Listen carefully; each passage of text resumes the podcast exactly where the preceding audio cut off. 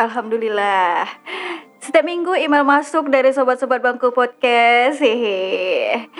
Kali ini ada sebuah email masuk dari seorang wanita yang tidak ingin dipublikasikan namanya. Assalamualaikum, Mam.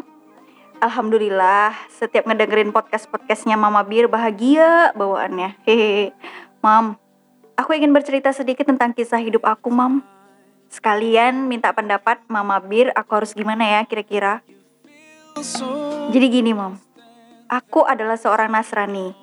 Suatu ketika, di saat aku sudah menyelesaikan pendidikanku di D3, aku bekerja di salah satu perusahaan swasta.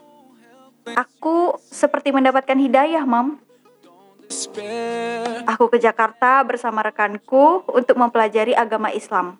Singkat cerita, always side, inshallah.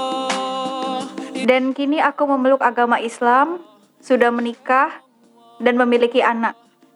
Aku bahagia akan hidupku, dan inilah pilihanku. Hal yang membuat aku sedih adalah orang tuaku tidak mau menerimaku lagi sebagai anak. Bahkan keluargaku pun tidak pernah menganggap aku ada. Aku ingin bertemu dengan mereka, Mam. Aku rindu. Berikan solusi terbaikmu ya, Mam. Terima kasih sudah membacakan emailku. Wah, terima kasih cantik sudah mau berbagi ceritanya ke kita.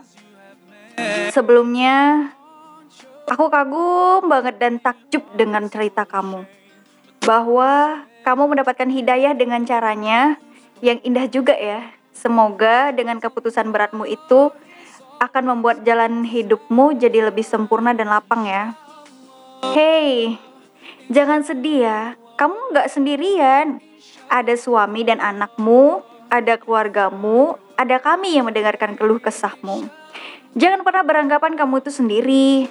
Jangan pernah beranggapan kamu tidak memiliki keluarga. Kita semua bersaudara kok, walaupun nggak sedarah.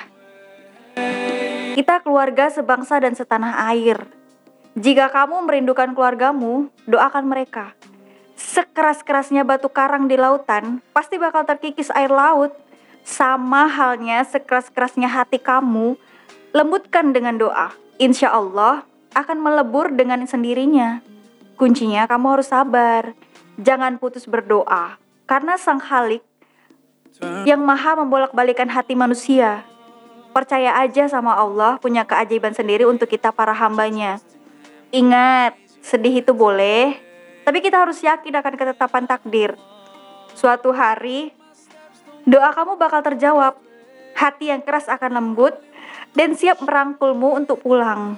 Ada kita yang saling merangkul lewat doa, walaupun mata kita tak saling tatap, tangan tak saling jabat. Percayalah, doa bisa menyatukan kita, mendekatkan yang jauh. Happy selalu ya dear, I love you.